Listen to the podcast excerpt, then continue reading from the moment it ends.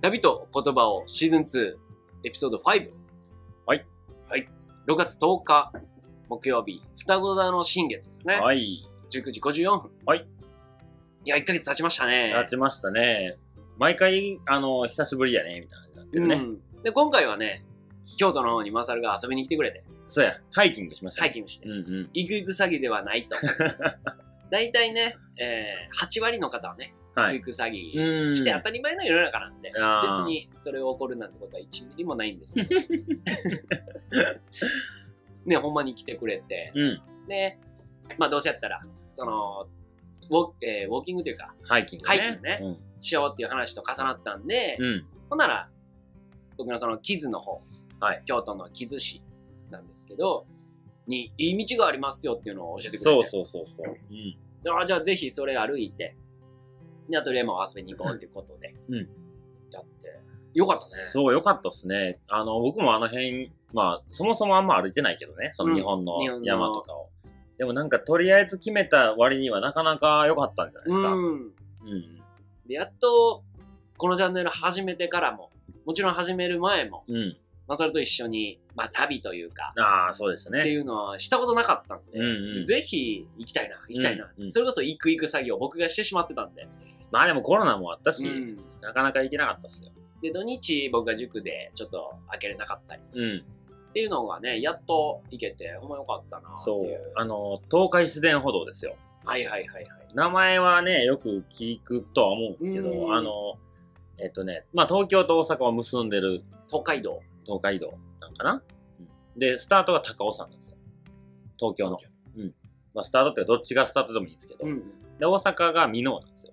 はいはい。だからあの道を、西に行けば箕面に着くし、はい。東に行けば高尾に着くんですよつ。くと。そう。まあそんな道を近くにちょうどと通ってたから、そほんま言うて10、10キロないぐらいかな。うんうん。でも、ものすごい坂道登りましたね。もう、これずっと続くんかなって、 もう不安になるぐらいの急斜面で。で、ちょっと雨上がりでもないかな。まあ、うんちょっと気持ち濡れてるかな ぐらいのそうやね。枯れ葉がうん。敷き詰まってて。うんうんうん。もう直投も直投でしたね。うん。もう、途中、喋、こんな喋る僕が、ちょっと喋るのしんどいわっていうぐ らい。で、慣れてきたら、うんなんか逆に、うんハイカーズハイみたいなの嘘にななっんてかきて最後疲れてたけどね。で、その後、お寺のね、寄り道のコースとかも用意してくれてあて、の、笠木ですね。笠木神、笠木神社。寺か。寺。で、あの、巨石群巨石群、がベソのピークやったね。。ベソの盛り上がる巨石群を見た時やったね一個目見てからもうええわ、みたいな。 まあまあまあ、確かに。元気なくなってたよ。元気なかった。疲労の方が上回 って。でね、まさかの弥勒塾っていうのをね、やるって言ってたら、うんえ魅ベソ力さん。弥勒石ありますよ、 ね。せやせやせや。何ってなって。 よかった。うん、あそこ良かったっすね。で、本当川、うん。え木津川かな川沿いを歩いて、うん気持ちいい風がスタートして、で森の中歩いて、うんで川辺でちょっと休憩して、はいはいはい。でさっき言った山道が山上が上がっってて。うん。初めてねあの三角点到達したんでね 僕マジで初めて初めてなんか、海より山の方が俺はいけるって前聞いたんですけどい、やそのジャンルで言え ばねジャンルで言えば海がダメすぎそる。のサッカーより野球が得意みたいなもんよただえじゃあ野球でホームラン打ったことはないよそんなああ、そういうことね。三角点はもうどこにでもありますから、山の頂上には。初めて、まあ、頂上まで行って、うんテンション上がって。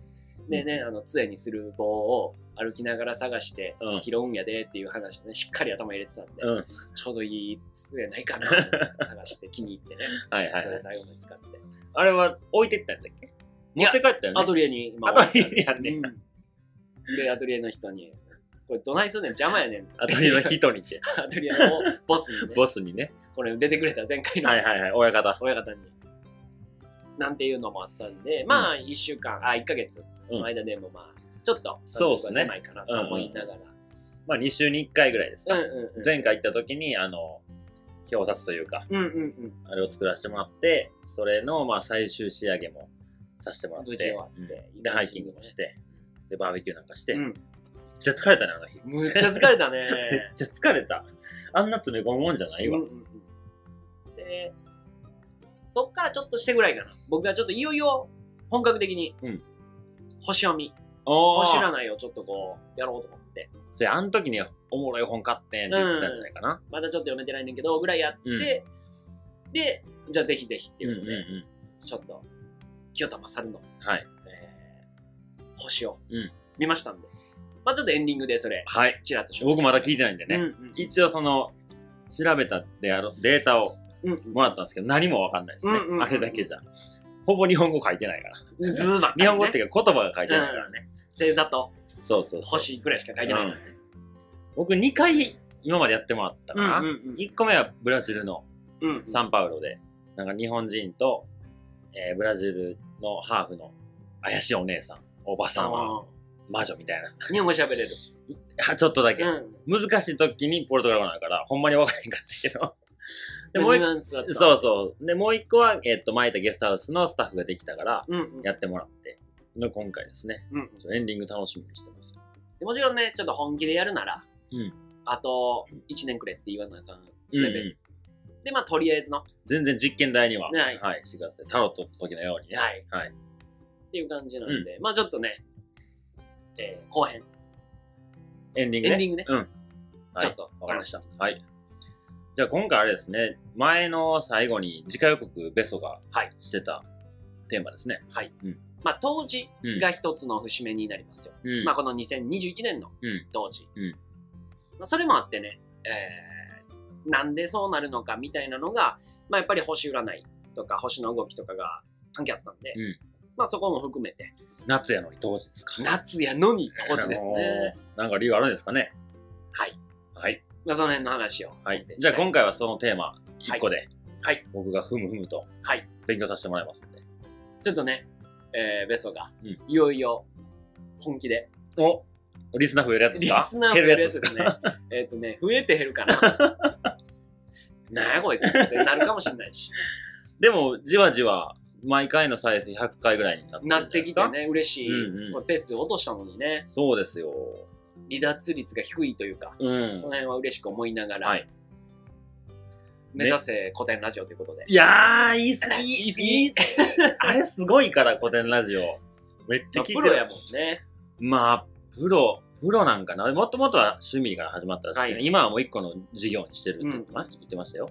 あの、個人サポーターとか詰まって、うん月いくらみたいなプね。ロやはい古典ラジオ面白いのでよかったら聞いてください。はい。ということで、じゃあ、本編、はい、行きましょうか。う。はい。じゃあ本編、はい。参りましょう。でね、この当時うん。が、まあ、節目ですよっていうのが、まあ結構前から僕は、まあ聞いてて、うん。で、ここで紹介したことあるか、ミロク塾の僕のラジオで言ったか、うん。もしくはまだどこでも言ってないか、はい。えーまあ僕が尊敬してる、えー師匠というか、はい先生っていうのが、まあ何人かいて、うん、うん。で、直で本当教えてもらってるウォーキングの師匠がいたり、うんうんうんえーこれ言ったかな、あの、横浜の魔女が先生でいるとか、うんなんか魔女はよく聞く。耳よく聞く、うんで、今回はその横浜の魔女、僕の先生の、はいのまた先生、あもうだから大先生あ。う、んうんうん。で、僕も会ったことない。うん。で、その間接的に聞いてて、うっん。ていう先生が、えー YouTube を始めてて、へえ。まあそれももう2年、1年、2年ぐらあ、い名前前かな聞いたかも、それ。うん、多分ここで言ってんちゃうかな。言ってるからうな、ん。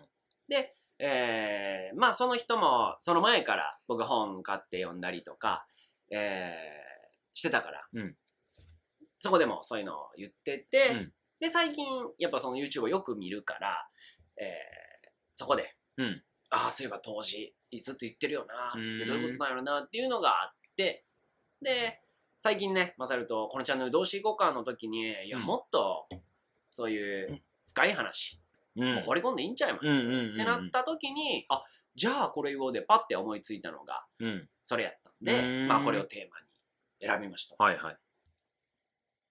その YouTube ね、うん。えーまずチャンネル言うと、えー、並木義和先生うんうん。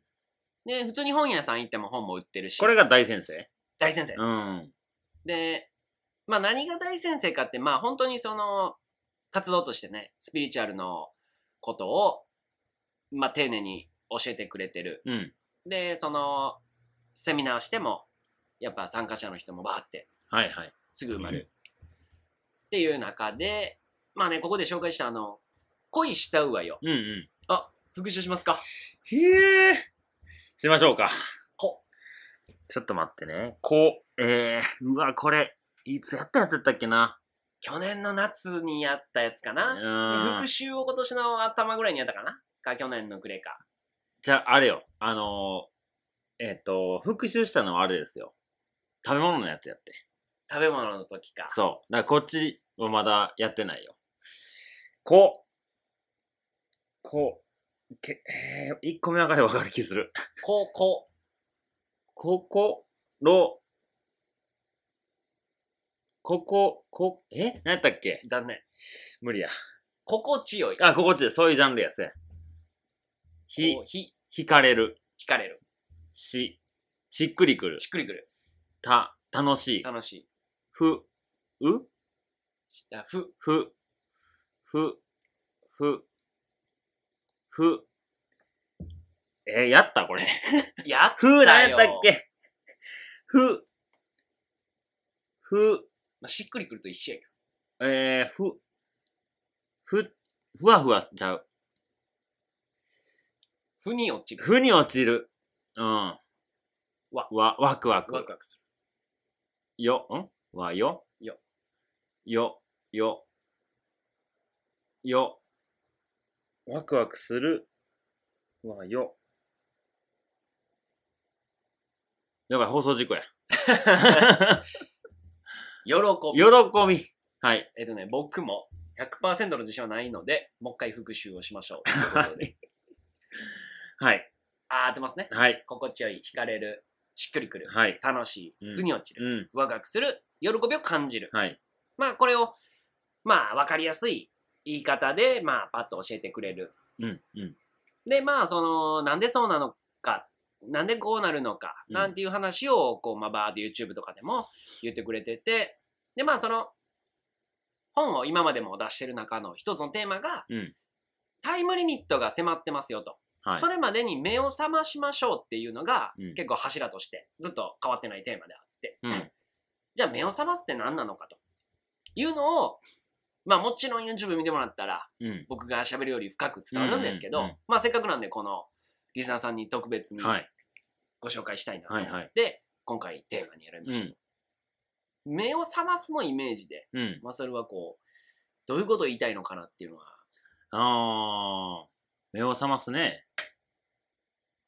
まあ、新しい視点を持つみたいなうん。感覚ですか、もちろん、広く見るというか。うんうんうんうんうん、うん。だから僕で言うと、日本一周してた時に、うん、日本広いな思ったけど、もっと引いたら、日本ってちっちゃいとこやったとうんか、うんうんうんそういう視点うんうんうん視野が広くなるそうそうそうそうそもちろんそれも、まあ、半分以上う。うん。そういう意味合いがありますね、うん。でまあ分かりやすいうん。僕がうわーこれやなっていうしっくりきたのが「マトリックス」の映画やってああ。ここでも言ったかなこうマトリックスの映画が本当スピリチュアル好きの教科書みたいになっうん。てうて、ん。でもあれざっくりストーリー言うと、まあ、本当ハッカーのはいはい。主人公がなんかこう起きてんのか寝てんのかようわからんくなっちゃったと、うんうんでそのハッカー業界のこうすげえボスみたいなうん。すごいモーフィアスってやつがいると、うんでそれを探してたらいきなり自分のパソコンが勝手に動いてうん。うん。なんか自分のにメッセージ送ってきたとはいはいはい。 「なんやこれ!」ってなってたらそれも夢か現実か、うんうんうんなんやねんみたいななってでメッセージが「白ウサギを追え」みたいはいはい。な「なんやねん白ウサギって」って、うんうんうんまあ不思議の国のアリスうん。の白ウサギみたいになっててピンポンってなったら、うん。なんか悪そうなやつが、うん彼女を連れてうん5人ぐらいで来て、うんその女の子全く知らん初めましてやのにいきなり肩に白ウサギのタトゥーがあって、うん。うん。あれ白ウサギ追えってもしかしてこれついていけってことかっつおうって、おうおうで案の定おい今からクラブ行くから、うんお前も来いよみたいな、うでんその後はハッキングのデータの裏売買はいはいはい。やから、うんそんな仲良くベタベタする必要のない関係やってんけど、なんかまあ、これ行けってことやな。うんうんで、行ったら、そのモーフィアスの一個手前の人にうん会うっんて、うで、ついにモーフィアスに会います。ん。はい。ほな、そこで言われる衝撃の事実が、うんお前は本当にこの世の真実を知る勇気があるかと。はいはいはい。あるなら、もうどんな真実でも受け入れるという覚悟を持って、うんこの赤い薬を。いや、怖い。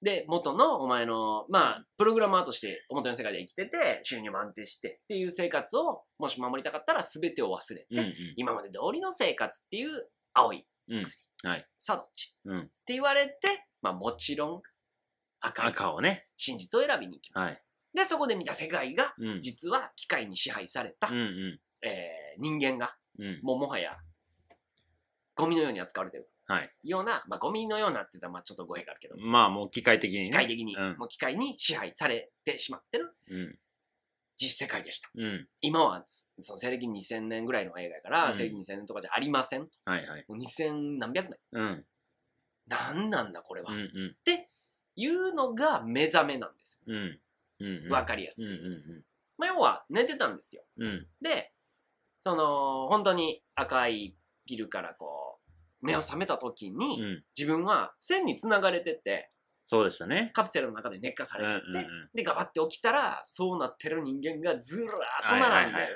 まさにみんなが寝てて夢を見てる。うんだからこの世の中だと思ってるものが実は夢だよと。うんそう思ってるだけあなたが。うんじゃあ本当はどうなのっていうのに気づきましょうっていう目覚めですね。はいなので、さっき言った視野を広く持つっうんてなった時に、目の前のことが本当なのか、うん真実なのかっていうことに意識を向けるっていうことが、まあ目を覚ますですよと。うんで、それこそね、まあ、直接は言ってないんだけど、それこそ今、ニュースでね、うんうんテレビでやってるようなことって、本当なのっていうようなは切り口が僕は入りやすいかなと思う。コロ。ナとかねコロナとか、うんオリンピックとかオリンねピックとか、ワクチンとか、はいはいはいまあ、芸能人の不倫がどうのとか、うんそれって本当に人生において、どう向き合っていくべきものなのうんっていうことを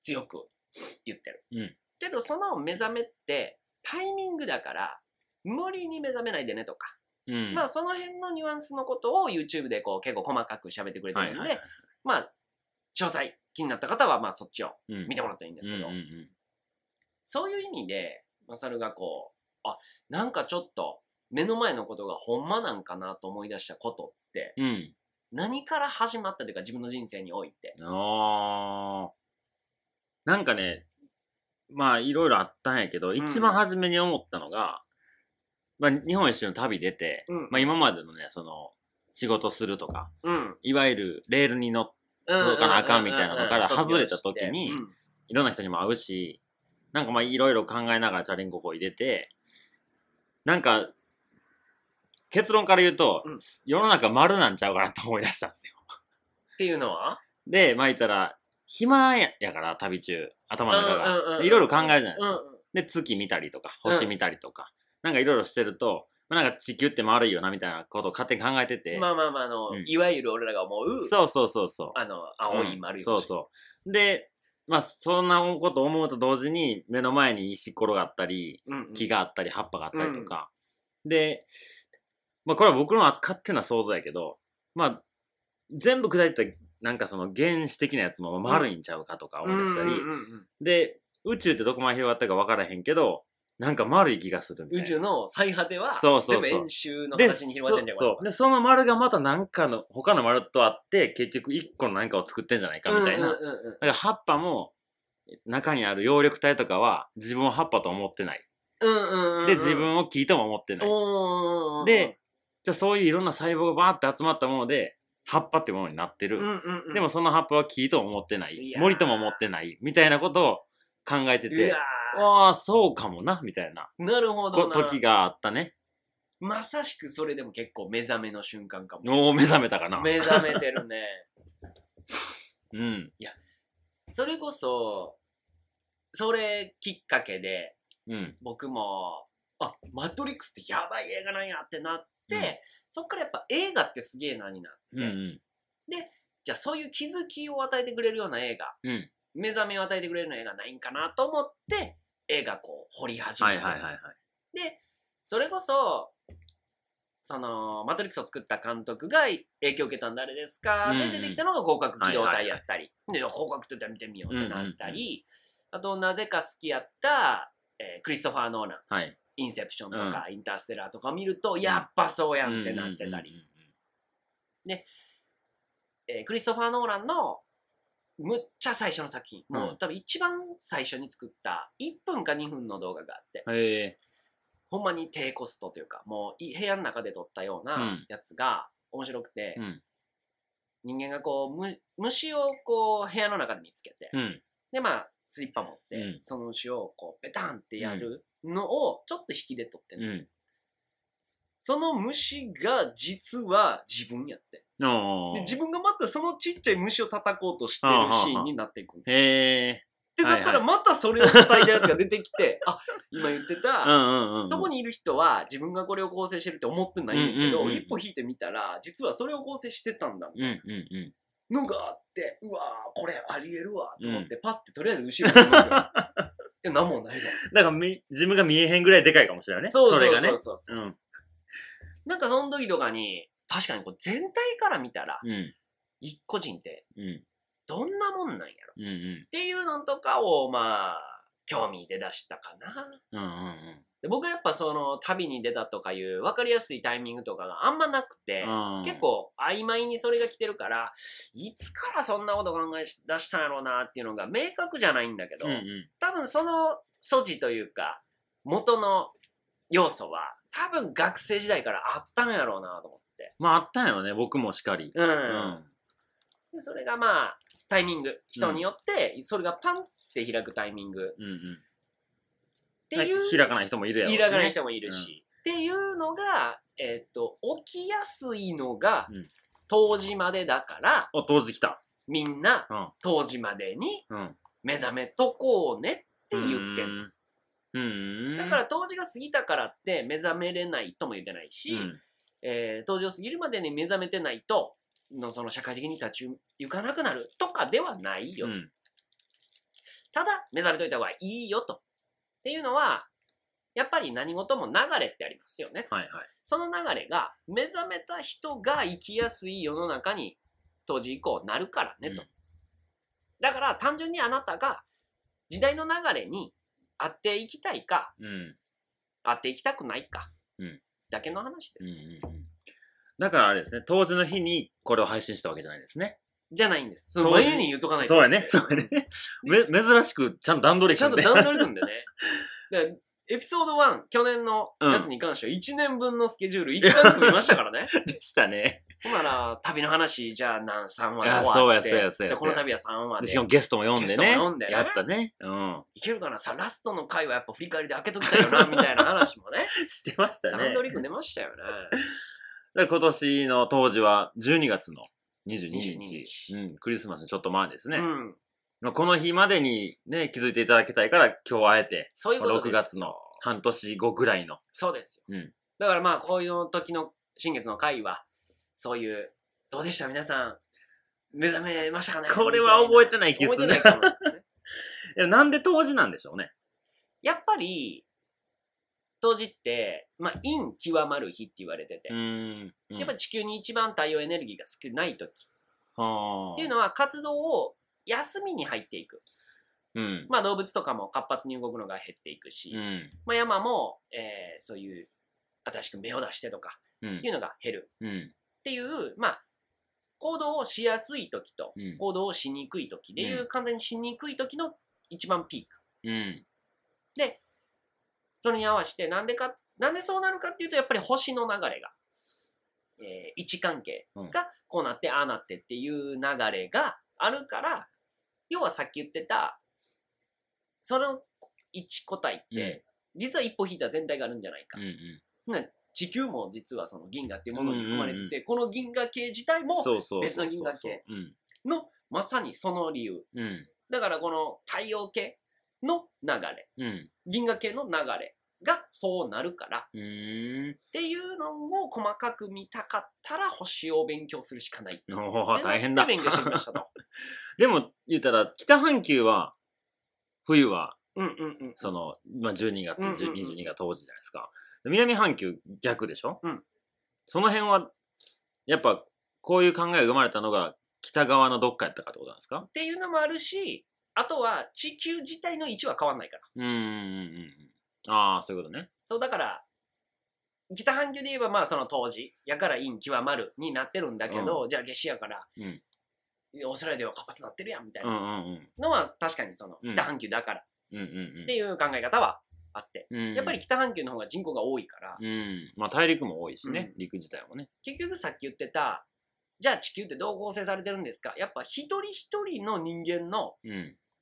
パワーで地球が活発になるかならないかも変わってんのようんだから北半球が盛り上がってれば地球も活性化されはいるし、はいはい。北半球が盛り下がってればうん。だからといって南半球がいらないとか、うん南半球が盛り上がってても関係ないとかうん。いう話じゃなく、うんうんうん。まあ一つのものとしてねそう、地球を。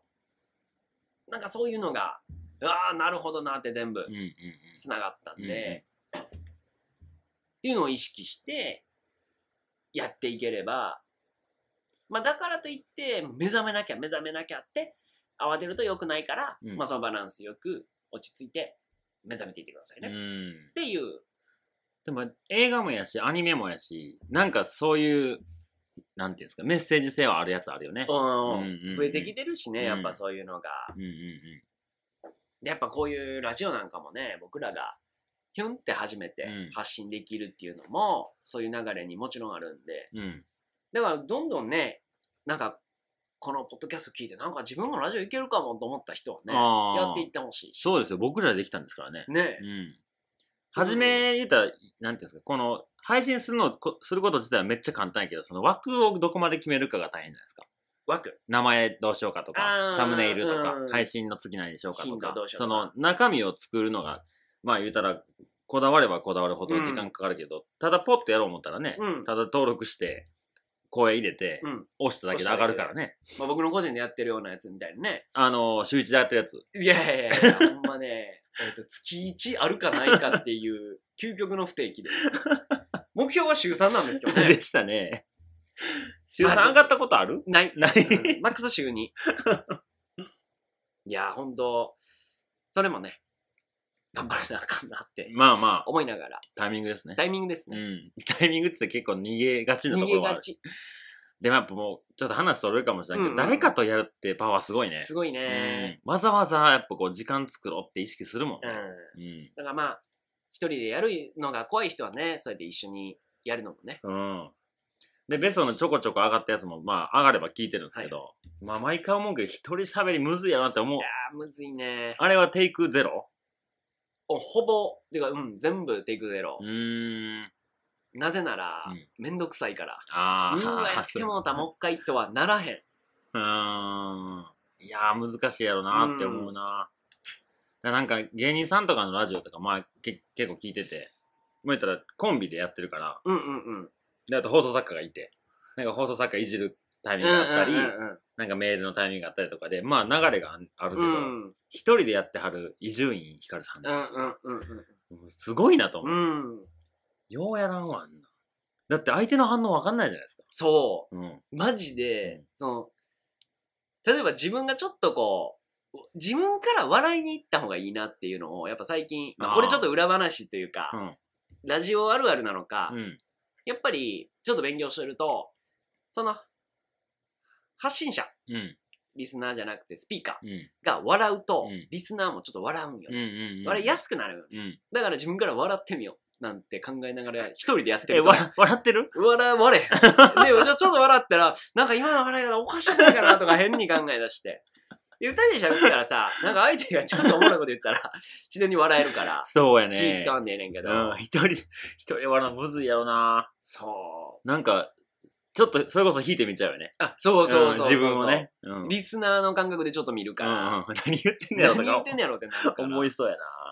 だって言うて、ベストが始めた時に僕も一人でやってみてもおもろいかもなと思ったけど、結局やれてないからね。うんうんうんうんで、なんか、ボイシーとかのやつ結構聞いてるんやけど、うん最近。うんうんあれ一人の配信者が多いんですよ。うん。え二人でやってるっていうか、もう個人でピッと押して、ろ収録し収録て、してもうすぐ配信みたいな。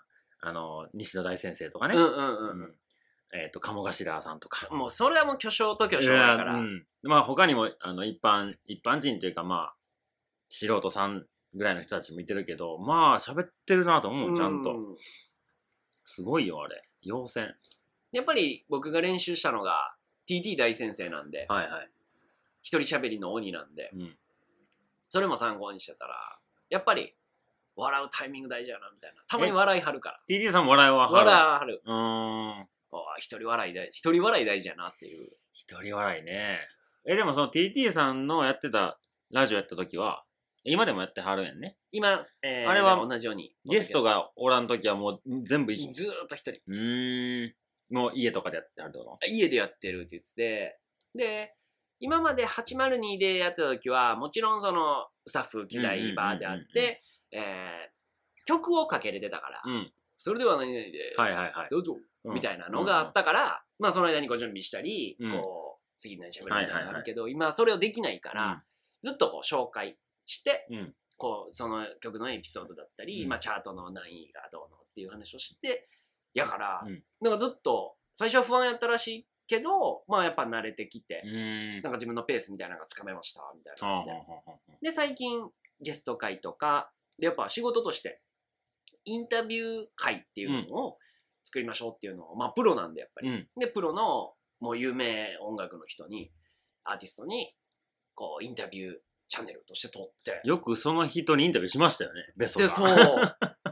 で、別の友達が、あれ聞いたよって う言って、えんうん。どうやった聞いたら、まあ、案の定お前がインタビューされてた な確かに俺もやりながら思ってたやつおかしいこう俺のチャンネルじゃなくなってるみたいな目覚めた目覚めた目覚めた目覚め 目た方覚めね。たハッとした起やつ。きた寝てたわ ってやつやなおかおか寝かされてたわ TT にってなっていやせちょ今話戻すけど、その、起きたら寝てたわで、僕、夢見ながら、起きる夢とか見るんですよ。うーんだからもう、それこそ、あの、マトリックスじゃないけど、うんうんうんほんまに起きてんねんけど、まあ、ね、寝てるんですよ。夢の中なんですよ。それが3回ぐらいあって、うんうんうん最後起きれることがあるんだけうんうどん、うわ、からんよね。これももしかしたらってん歌有名かもしらんっていうね そう。なんかそんな夢をよく見る時期があったな。でなんかそういう当時の話するときにこう何をまあじゃあ目覚めとか、うん軸に考えたらいいかなって考えた時に出たのが、えー自分の使命やなっうん。ていうのに一応僕はうーん。ポンって言葉として出てきてワードとして、うん。っていうのが結構僕が塾で言ってる時もそうやねんけど、うん基本的に人間って何のためにがないとうんほんまに動かれへん。うんうでやっぱり子供に教えてるとやっぱもうやる気モチベーションの波っていうのがもう激しいから、ん。うんあれ先週あんなやる気やったのに今日そんなやる気ないかみたいな時とかに、なんでやろうなってやっぱ考えた時に何のためにがやっぱあるないでうん。むっちゃ変わる、それがもうしょうもない話ちっちゃかったらなじゃあこれ頑張ったらうん。塾あのーご褒美がもらえるとか、はいはいまあ昔からよく言われるその、まあ、飴とムチとか、人参ぶら下げてとか、うん。うん。はもうあれ結構やっぱ分かりやすくて、うん何のためっていうのがはっきりしてるから頑張れるでもそれが持続力ないよねっていうのはもう結構薄々みんなが感じてて、じゃあどうやったらずっと続くモチベーションになるんやろうなってなった時に、やっぱり自分のためじゃないとあかんうん。うん。でこれが人のためやったらその人が引っ越したら終わっちゃううんし、うんまあそれこそその人が他界したら終わっちゃうし、うじゃあ自分が生きてる間一生続くのって何ってなったら自分のためにがないとあかんん。なあ、そうね。っていうのを言うとどんだけ自己中やねんと。うん。いう生き方になっちゃうから、うんじゃあそのバランスってどうなのみたいなのを考えた時に一番大事なのが自分の使命は何かっていうのを考えたら面白いなと、うーん。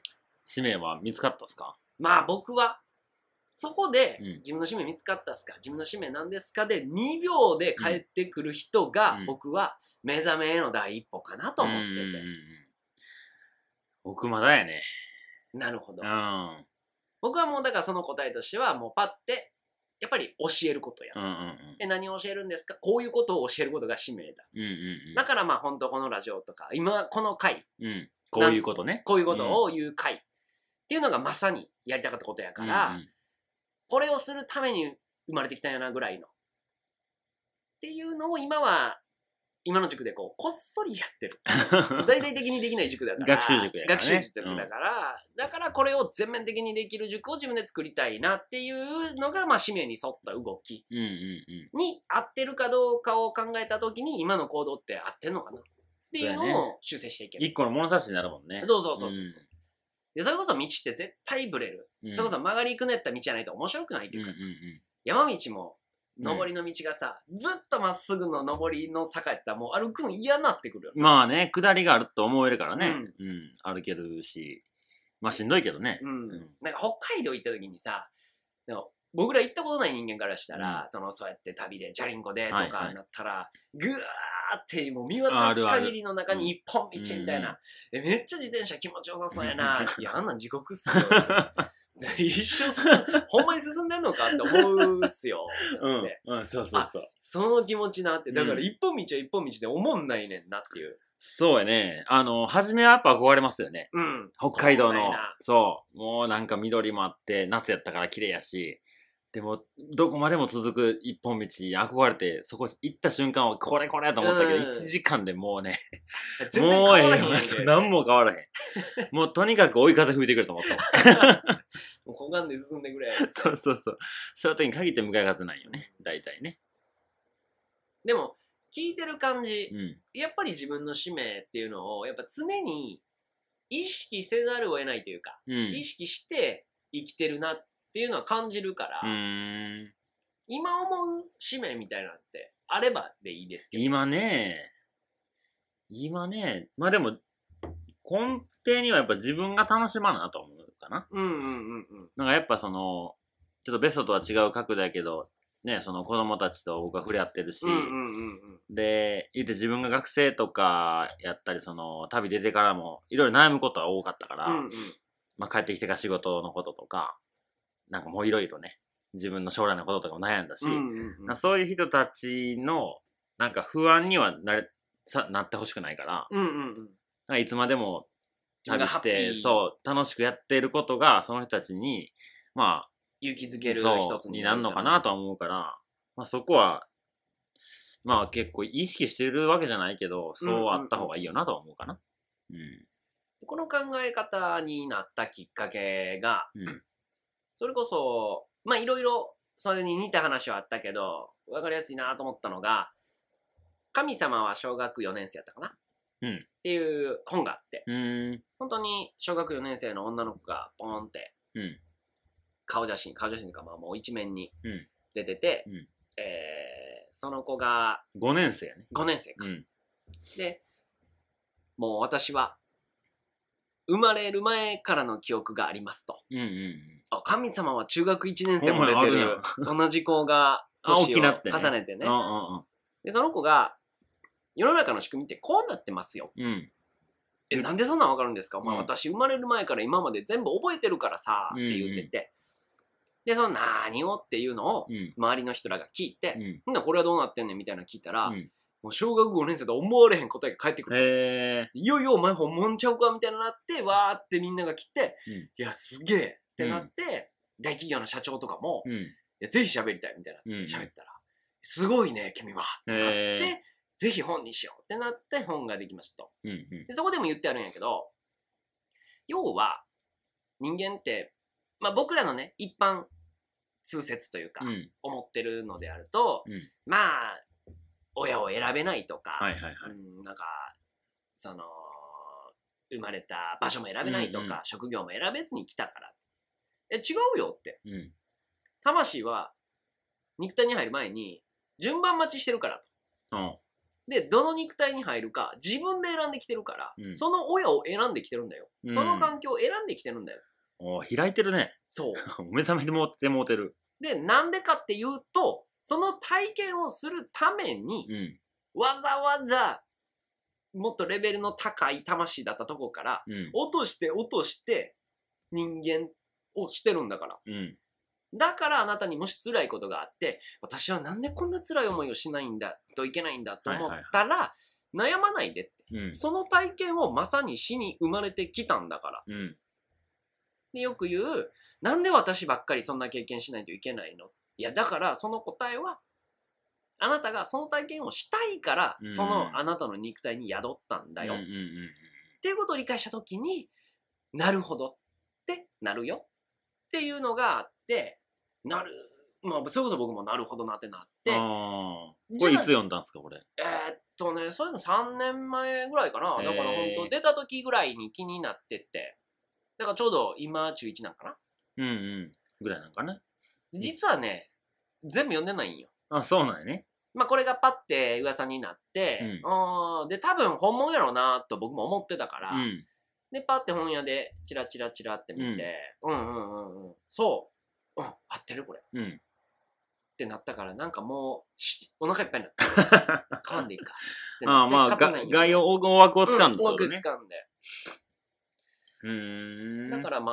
あその時からやっぱまあ自面の使命何を経験すだから何を体験するために生まれてきたんだろううんっていうのを意識するとそれこそね自分の過去を振り返ってなんで私にあんな出来事が起きてなあ横で育ったあの子には起きてないんだろう同じように育ったのに、うんなんで私ばっかりいじめられるのとかうんうんうんいじめられる体験をしに生まれてきてんねんからああでそれを乗り越える体験をしに来てるとそかうねでそれを乗り越えられると思ってるから入ってきて選んだのはあなただよっていうえーちょっと質問はい先生質問はい自殺とかあるじゃないですかはいそれすらもそうなんですかそれすらもそうでうーんでそのほんまに最終の最終うんで、それこそ、これ面白いのが、ヨーロッパでは、魂と肉体、そんなもの、魂なんてものはない。うん死んだら人間は土くれ。っうんうんていう考え方。うんうん東洋は、いや、輪廻転生ですよ。はいはいはい死んだら、えー魂が魂が天国へ行くのか、はいはいそれこそ地獄へ行くのか、うんうんみたいな。っうんうてなった時に、いや、両方の意見がやっぱりあるよと。んうんだから完全に、えーまあ人答えから言うとやっぱり天国っていうものはあるっていう言い方になるし、うんそこへ行くうんから自殺しようが、うんえー殺されようが、うん天命を全うしてこう普通に病気うんうんでうん死のうが帰るとこは一緒とうんだからじゃあなんでその自殺を体験しに来たんだろううんっていうのがインドとかのカルマ的なうん言葉で言うともしかしたら前世で人を殺してしまってたかもしれないねと。うんで、あーあんだけ人に悪いことしてしまったから、じゃあそれをされた時ってどんな気持ちなんだろうなっていうのを体験しに来ましたよっていう可能性もあるし、うんもしくは、もう成功ばっかしてた人が、ほんまに失敗失敗失敗したら、どんな気持ちになるかを体験しに来たのかもしれないね。とああいうことで、それは、まあ自殺してしまうケースがあったとしても、うんそれすらも自分で決めたことだよ。うーんちょっとわからんなまあどうまなあんやまろあまあ、なまあ、そう言ってしまえばなんか全部他人任せみたいな自分の意思ないんかいみたいなうーんとこもあったりはそうやねするかなとは思うんだだかけどらそういうとこもあるかもしれんけどなんかそれだけとは思いたくないとこもあるななんかうんうんうんどうなんやろなすごい難しい話ですねまあやっぱだり、いね、ぶ入ってきましたね。やっベぱりベねスト要素が。こんな話をねうん。 そら普通のね喋りながらはやりづらいねいやでもこういうことですよ。ベストの魅力塾要素を出していくっていうのそうなんでは。すそうよだから1年目は本当に猫かぶってましたね。猫しかかぶってない だからね本当に僕のそれこそ学生時代の同級生なんて、まあこんな話僕しないし、うんうでね、やっぱね、こういうことに興味が出だした時とか、まあ20代前半とか、中頃ぐらいまではね、ちょこちょここういうことをね、言ってたんですよね。ん。あ、周りにも。周りにも。うん。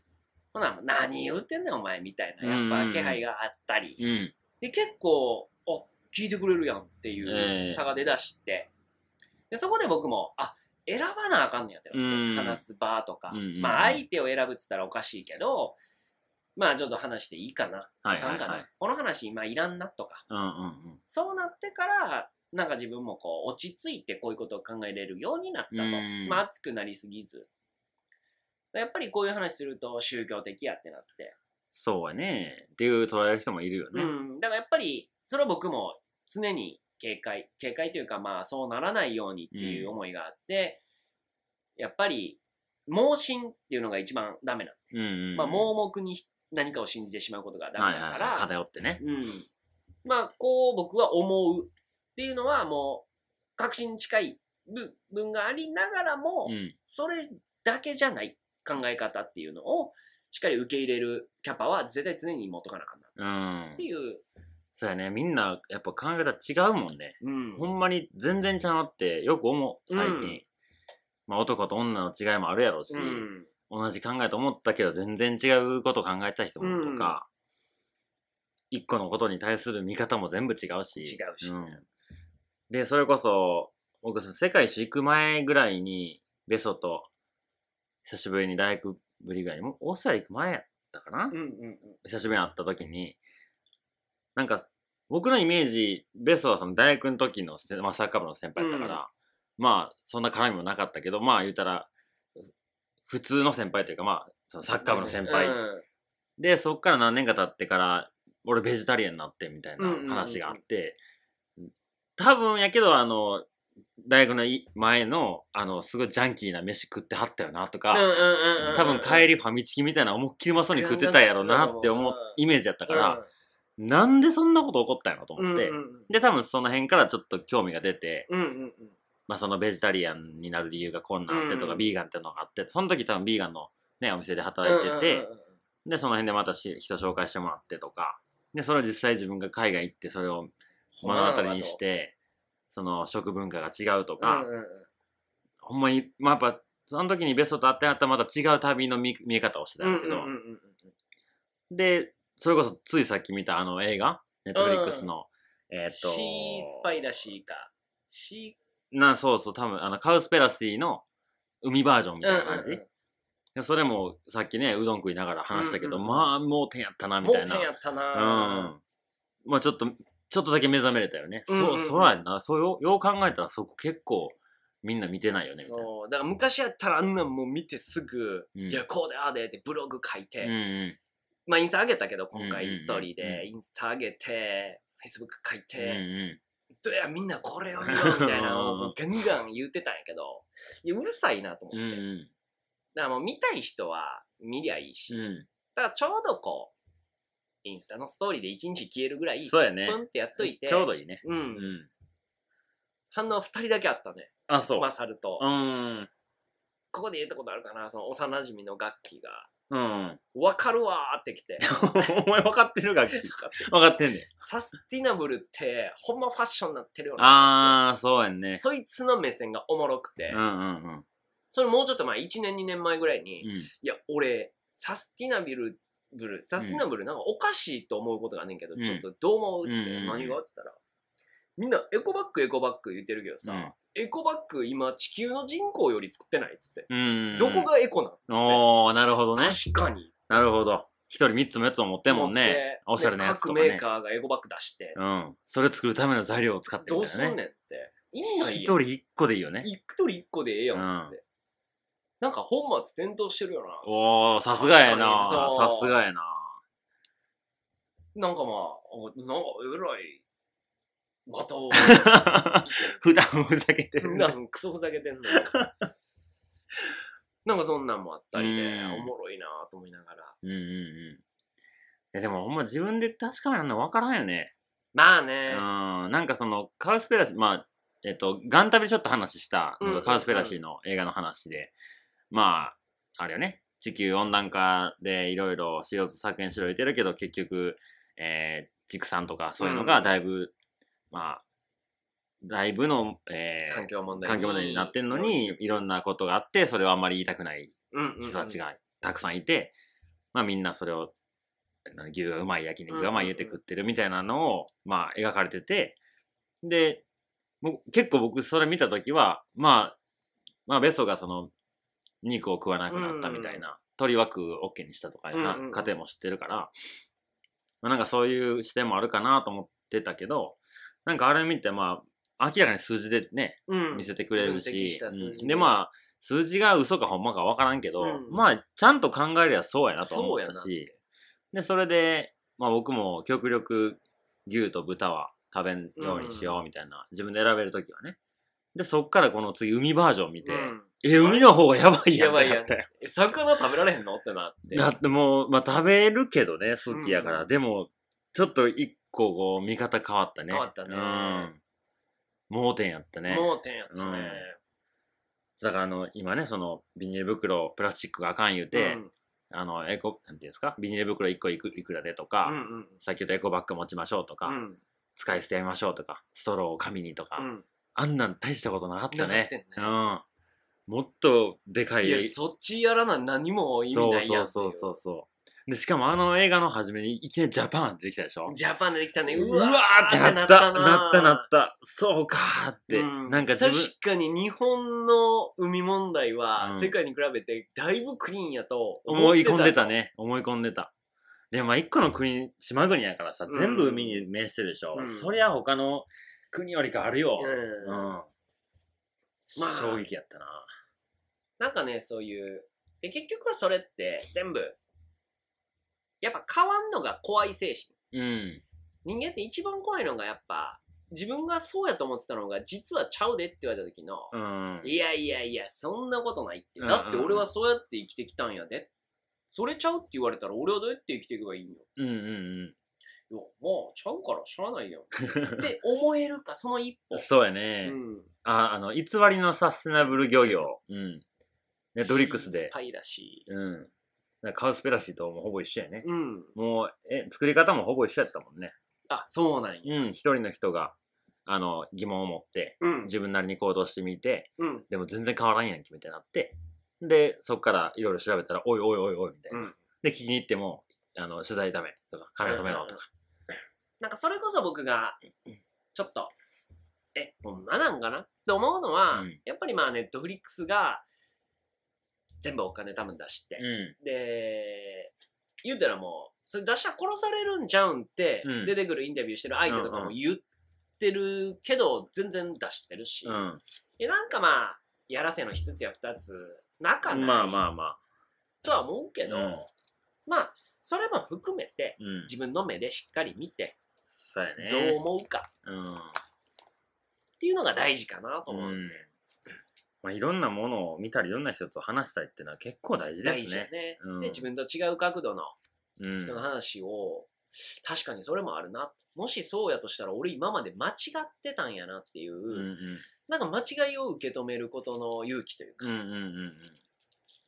だってねそう信じて生きてきたのに違うって言われたらそうやんね。だから、その、今回はそのね、漁業の話やったけど、ほんまに漁師になりたくてね、うんちっちゃい頃から父ちゃんに憧れて、うん漁師になって家族養うっていうね生きてきた人が全部ちゃうよって言われたら、うんそれはまあ受け入れるの難しいよね難しいよね、でもそれこそあの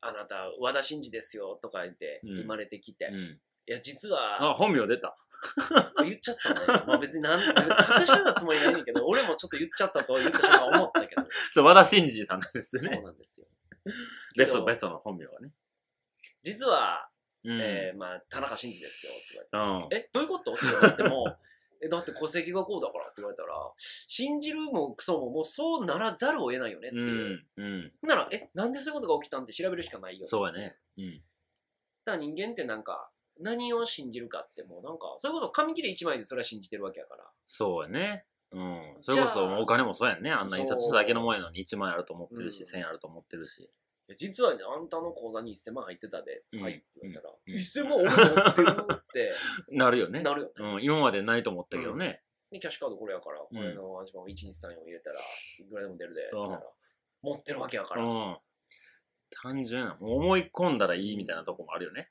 最近面白かったんでまあちょっとポップなうん話題でいくと、うんえーレペゼン地球ああ、おうおうおうあ騒動知ってる知ってる知ってる。うんうんあれつい昨日見た。うん、んほんとこの1週間以内ぐらいの事件で、うんいやーおい変わらずおもろいなと思ってで気になってその新しい方のうん。えーなキャンディーフォックスはいはい。の動画も全部見て、うんいやーやっぱ面白いなと思いながらでまあその好きか嫌いかで言うとまあ別に好きな動画でもないし、うんそのメッセージ性とかも好きなわけではないけどやっぱりあんなにわけわからんもんをうんアップロードする勇 気。だってもう、反応なんか、うんマジでどんな反応するのかみんな分からうんへん。うんうん日本人もそうもちろんそうやし、俺は世界行くぞっつって、うん世界の人らがあれを見てどう思うか全く分からんのに、うん多分、ほんのちょっとの躊躇と、大部分の勢いで、はい、じゃあアップロードっつって押してんだろうなと思ったら、すげえなと思 って。その勇気。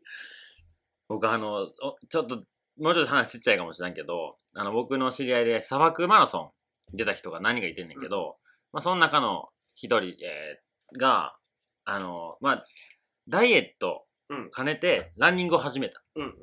で、え、ま砂あ、漠マラソンの前前にもう普通にだい、もう最近太ってきたから30過ぎてちょっと健康にも意識しよう思って、もう酒もよう飲む人やしちょっと走ってダイエットしようってなってそっからランニングのこと調べてったら砂漠マラソンレースがあるみたいなをなんか調べてみ見てもてでそこでいろんな砂漠レースあるけどアタカマチリのアタカマ砂漠のレースが一番難易度高い、うんそれ見た瞬間にポチってもたっつって参加のボタン。 参加もそこでもう何十万か振り込まなきゃいけないんですけど、うんで、そっからトレーニング始めて、うん出て乾燥して帰ってきて、で、その次の年とか、5尾マラソンのレース出て、なんか、年代別何位とかなったりとかしてて、もうワンタイムぼちでや、つって。アマゾン並みの そうそう。ワンクリックや。押して前みた いな。押してから始まんねん、つって。すげえと思っなて。勢い。うん。なそんな感じでね、うん。まあ当時に、まあその目覚めやすいゲートが閉まっちゃうから、どっかね、今なんかおかしいなって日常で思ってる人、まあ、特にね、コロナとかむっちゃわかりやすくうて、んうんテレビで毎日あんだけやってんのって、うんむちゃくちゃわかりやすくて、うん。うんで一個ほんまなんと思い出したら、うんもう全部嘘に見えてくる。うん。そうやね。うん。で、じゃあ、ほんまはどうなんやろそれこそ知り合いの医者、うん看護婦に、ほんまどうなんて聞くのもありやろとうんう思うし、んなんかそういうきっかけって今、むちゃくちゃ溢れてうるん。から。うんだから僕の周りでも結構コロナなったわって人出てきてるね。僕もなったしね。うん。うん。 4月の。なった時にコロナでちょっと一回取ろうやってなったけど、ちょっとやめとこうってなったけど、まあもういいかなってなってきたね。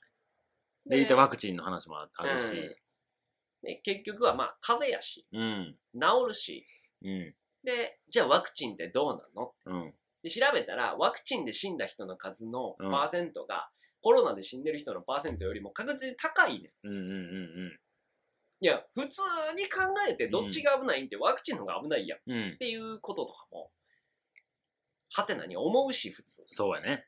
うん、ていうことに今気づきやすいタイミングとしてコロナが起きてるんだよ。うん、なんでかっていうと、みんなに気づいてほしいから。っうん、うん、ていう星回りなんだよ。なるほどみたいなね。話ってことはもう当時までには絶対収まりますね。まあまあまあ、そういううん、見方もあるし、うんで、まあ、収まったとしても、急には帰れなかったりするから、うん、で、もう、この、ソーシャルディスタンスに逆に楽になってる部分もあるからう、ん、会わ会いたくない人に会わんでもいいと思あうあ、それはそれが結構聞くねうまいこと、会社の飲み会とかね。そうそうそう、よく聞くね今までまあいいかなしゃあないなやったのが、うんなくなったから、うんやったいかんでよかったラッうキん、ーとか、うん、うん、お金も貯まるしね。うんあの嫌な上司会わんでよくなったラッキーとうん、か,、うん、うん。場所を選ばずに仕事できたりとかね。とかもあるから、うんまあ元の世界にはもう絶対戻りませんっていうのはうん言われてるうかん、うら、ん、うん。にイブそれをだからいやまた戻るはずやからって言ってビジネスとか始めると大損こくよっていうのも風の時代やしね。風の時代ですね、うんっていう話を最後ちょっとエンディングでね、はいはい。マサルの星占いの結果をおお。ちらっわと見ながらかりました。話したいなと思います、はい。じゃあ本編は以上で、はい。エンディング参りましょう。はい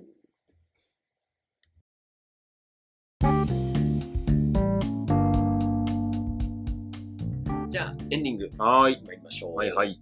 まあオープニングでもちらっと言った、うん。マサルの星読みはい。からうん。ちょっと行きたいと思うんですけど、はい。あ、いつもの恒例のメールコーナー飛ばしていいですか、メールコーナー飛ばして大丈夫いでやすよ来。てないです。はい。あの、気が向いたら送ってください。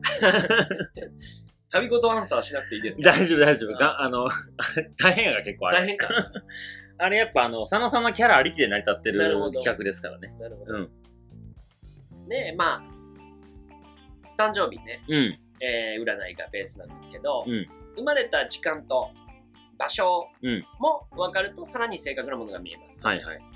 いうので、まあ時間わ今か回らん人多いね。そうね、うん。で時間わからんかったらわからんかったで、まあ、ざっくりの、んこうですよが出るから、まあそれを元に読み解き要するにあれですよね、その、僕7月28日生まれやけど、はい7月28日の0時1分と、えー、23時59分では星の並びが変わっちゃうってことね。だか全然違うらそれで、まあ、ざっくりしか見れませんよってことやね。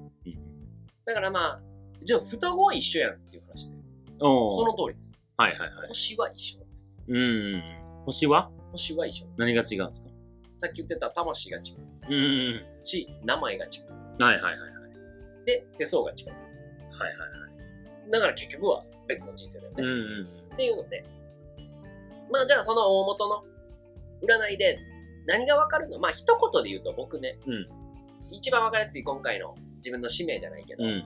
自分自身の特性だったり、うんこうなりやすいとかこういう判断をしやすいですよっていうのがバーって出るんで、はいそれがまあ一番だからその自分の未来これからどうなりますかそんなことを聞くよりも、うん。まあ、それもまあもちろん気になるけど、うんそんなことより自分はこういう人間だからこういうことをした方が絶対いいよね、うんっていうのを紐解くきっかけにしてほしい。はいはい。まあ、今日はね、お試しなんで、うんさらっと触りだけ言うので、はいはちょっとそこまで深いとこ喋れるかどうかっていう感じなんですけど、まず見るポイントが、うんえーそれこそね、シーズン1でよく言ってた、太陽星座、月星座みたいなああ、言ってましたねもう一。回ちょっとおさらいで言うと、うん要は、その自分のとこから見て、うん太陽がある位置を、まあ、例えば暗さして見たとしまうしんょうう。ん。ほんなら、その裏に絶対、うん行動12球、うんえー、お静から始まって、はいはいガーってある12個がありますと、うんそれがどこにポジショニングしてますかと。うん。だから太陽の向こう側にいる星座が何なのかってことですね。で、太陽、まあそれが、えー、光点うん。とともに変わっていくから、太陽中心。うん。えー、それぞれが水金、地下木、土天海明が、はいはいは太い。陽中心に光転していってるから、じゃあ地球から見たときに、太陽の裏にいるうん行動は何ですか、うんっていうのが、1ヶ月に1回変わります。うんまあ301年で1周するから、はい12個で割ったらうん30度。はいだから1日1度ずつ動き計算やから、1ヶ30月うんに1個うん変わりますよ。うんだからまあ星なんで基本的に1ヶ月単位で出ていってると。うん。太陽星座はざっくりわかるね。ざっくりわかる。月星座ですよ。月星座ですよ、うもうねん、問題は。月は1日1回うん。ぐるっと回ってるから、うん。コロコロ変わる。はいはい。だから月星座が変わる。うん。メインの大まかな星座が太陽星座。うん。表向うきんが太陽星座。はい。ということは、一人でいる時とか、うん。裏の無意識うん。に出やすいのが月星座の特性なんで特す性ね。が出やすいんですよ。で、さあ、じゃあさっきそっちからいきますか。どっちからえー月星座から。うん。で、まあ、その場合月星座が双子座です。はいはい。まあ、双子座のエピソードがバーってあって、うん。で、結局じゃあその双子座の性質がどれだけ自分と背景にありますかってことを見ていったりしますと。うん。で、やっぱりエネルギー大きいというか影響、人間の影響大きいのが、うんやっぱり地球から近いとこ。うんだから水金地。うんうん。あ水金やから水星金星。で、太陽と月近い。はいで、え火星ー火星、木星。木星。うんで、いう感じで、うんうん。まあ、近くにあればあるほど影響があるってことだよねそう。そうそうそう、うで、あとはでかさ。その、星星のの。えどこがでかいでしょー、えー、木星。う、うん木星のパワーもやっぱりでかいです、ね。うーん。なので、まあ、そういうの見てみましょう。で、サーベスが本を見ております。 はい。まあ、もちろんカンニングします、ね。まだ見習いですからね。まだ見習いですから、ねで、まあ、やっぱり月星座の、うん。えー背景にあるものが、僕ですです。あのー裏の、一人で自分がいる時間にやっぱ出るものだったり、あとは家族といる時の性格って、うんやっぱり外の自分と違う。うん、ああ、そうやね。っていうのがどういうものかっていうと、月星座が双子座の人は、うん臨機応変さとクールさを備えた器用な人。そんな節はありますどうなんでしょうね。まあまあまあ、まあ、うちが一人の時うん一に。人の時。うん。で、まあ、その場のノリや周囲の状況、相手の気持ちに合わせて臨機応変に対応できる器用な人。うん。まあ、これちょっと表向きもあるかもしれない。そうやね。うん。本心をストレートに出さず、むやみに同情しない面があるため、何を考えているのかわからない、冷たいと思われる場面。あとはいえ、ベタベタしないところのない、いやベタベタしたところのないうん優しさー、うん。はとてもシンプルで、好感を与えます。うん。なんかあの、さ、最後のやつより前のやつはちょっとわかるかも。うんうんううん。ん。まあ、この辺りやったり、っうん。ていうのが、まあ、バランスよくうん。対応制度だと見ていきましょう。まあ、うん対応制度はもちろんね、獅子座なのうで、ん。王として、うん。やっぱナンバーワンを目指していくっていう精神になりますよと。 うん。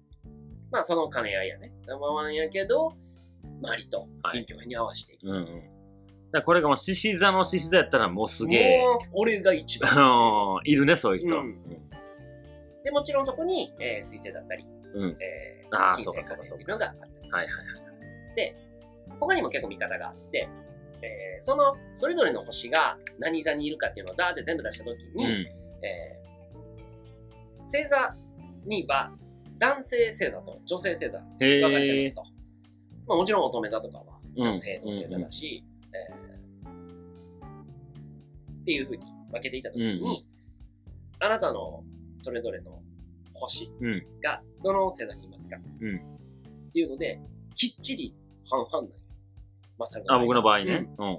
まあ、まだ統計今のところ2なんで僕おと はいはい。うんベストとマサルとえ、ベストは半々じゃなかった。あなんじゃなかった。えっ、とね、女性、えー男性がい、えー男性の方がめちゃくちゃ多い。うーん。 7対3。はいはいはい。あ、これね。うんはいはいはい男性が多いですよ。で、この分布図もね、僕うん全部上に集まってそうですね。る、うんだから極端な意味。うん。で、いい意味悪い意味、こっちの面がいっぱいあって、うん。それこそ自分の使命がこっち側、え上側にありますよっていう。まあ、その詳細はね、話すとほんまこんな5分10分じゃ全然終わんないんで。うんうん。っていうのがまず一つで、うんだから多分女性にも男性にもこうなんか平等に接せれるというう、ん。僕やっぱり男友達の方が今残ってるまあそれは同性の友達の方がね、うん多く残るのは当たり前かもしれないけどなんかそういう傾向があるんやね。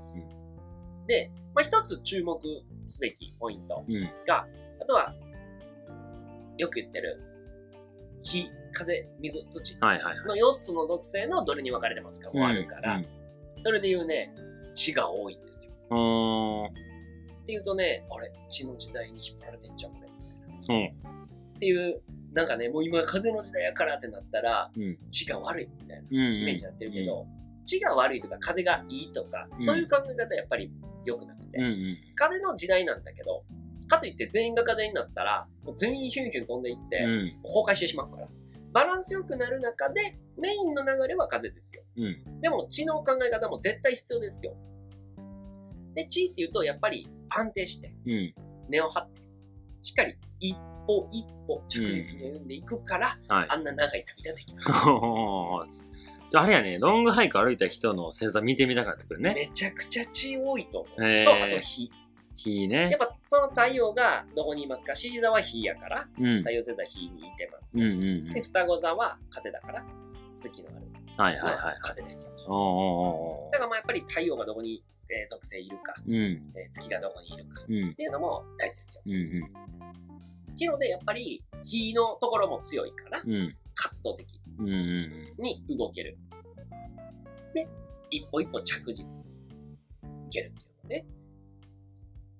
そういううん。これ、見習いベストに聞いていく質問がわかんないですけど、はいこの冥王星だけ水のとこいるじゃないですか。はい冥王星ってな、どういうあれなんですか冥王星自体は、えー若干ね、えー破壊神的な部分もありそんなイメージありますね。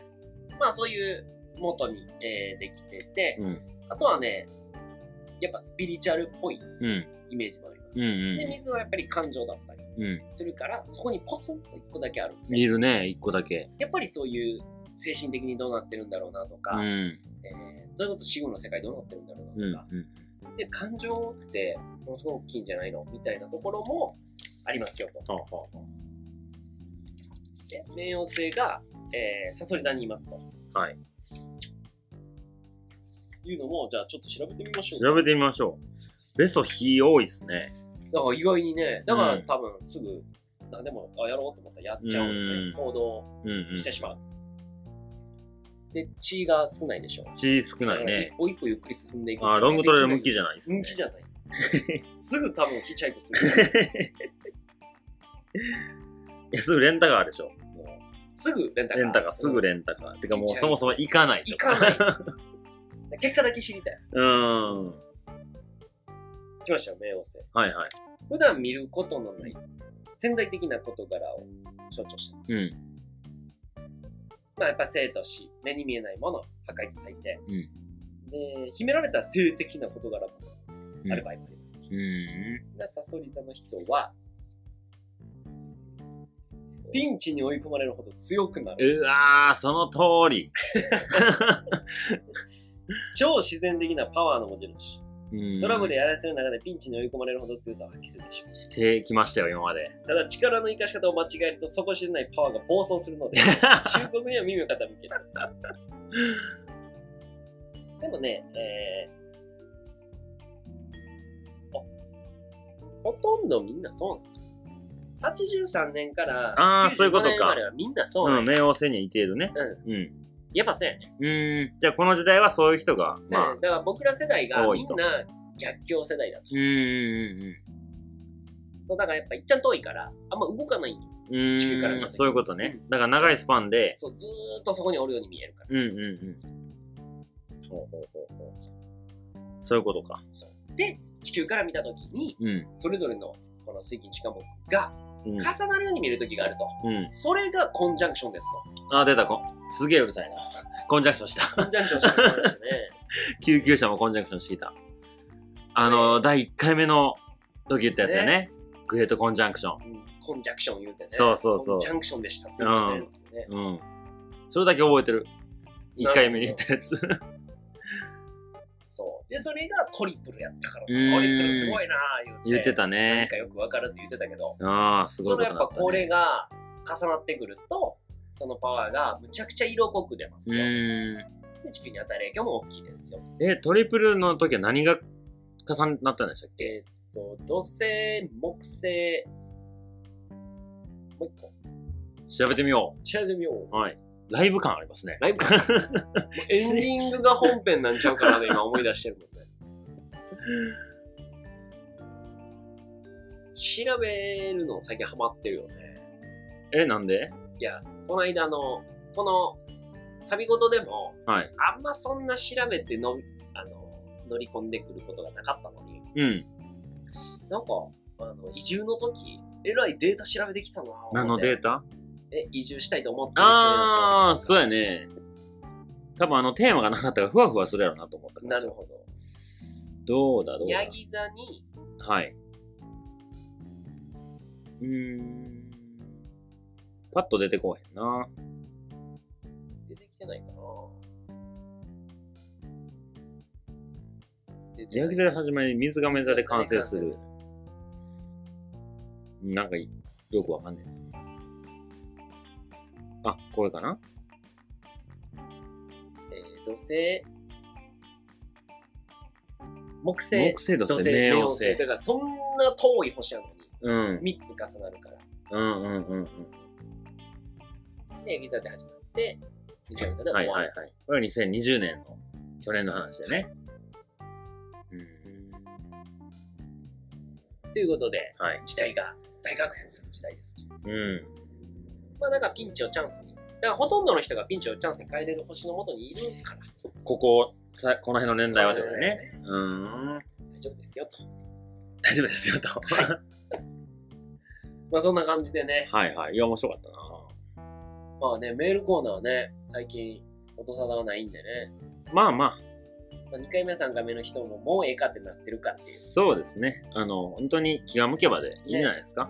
ご新規の方もね、はまい。だまだ待ってますんで。ご新規の方いらっしゃるんですかねっていうぐらい、 あの、固定された再生回数が毎回こねう、積み上げられて。嬉しい反面、寂しい反う面。ん。いやいや、嬉しいですよ。ねうん嬉しいですよ。誰かが聞いてくれてるんですから。そういうことです。はい。そんな感じですかはい。はい。じゃあ次回、はいえー7月10日、うんえー、カニ座、はい、 10時17分、はい。またお会いしましょう。はい、さよなら。はいさよなら。